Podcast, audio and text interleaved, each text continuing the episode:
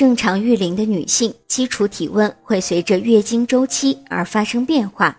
这种体温变化与排卵有关。正常情况下，女性在排卵前的基础体温比较低，排卵后会上升 0.3 度至 0.5 度，并维持12至16天。在月经来潮前的1至2天，或者是月经来潮的第一天，体温会降至排卵前的水平，下一个月经周期的基础体温又会重复这种变化。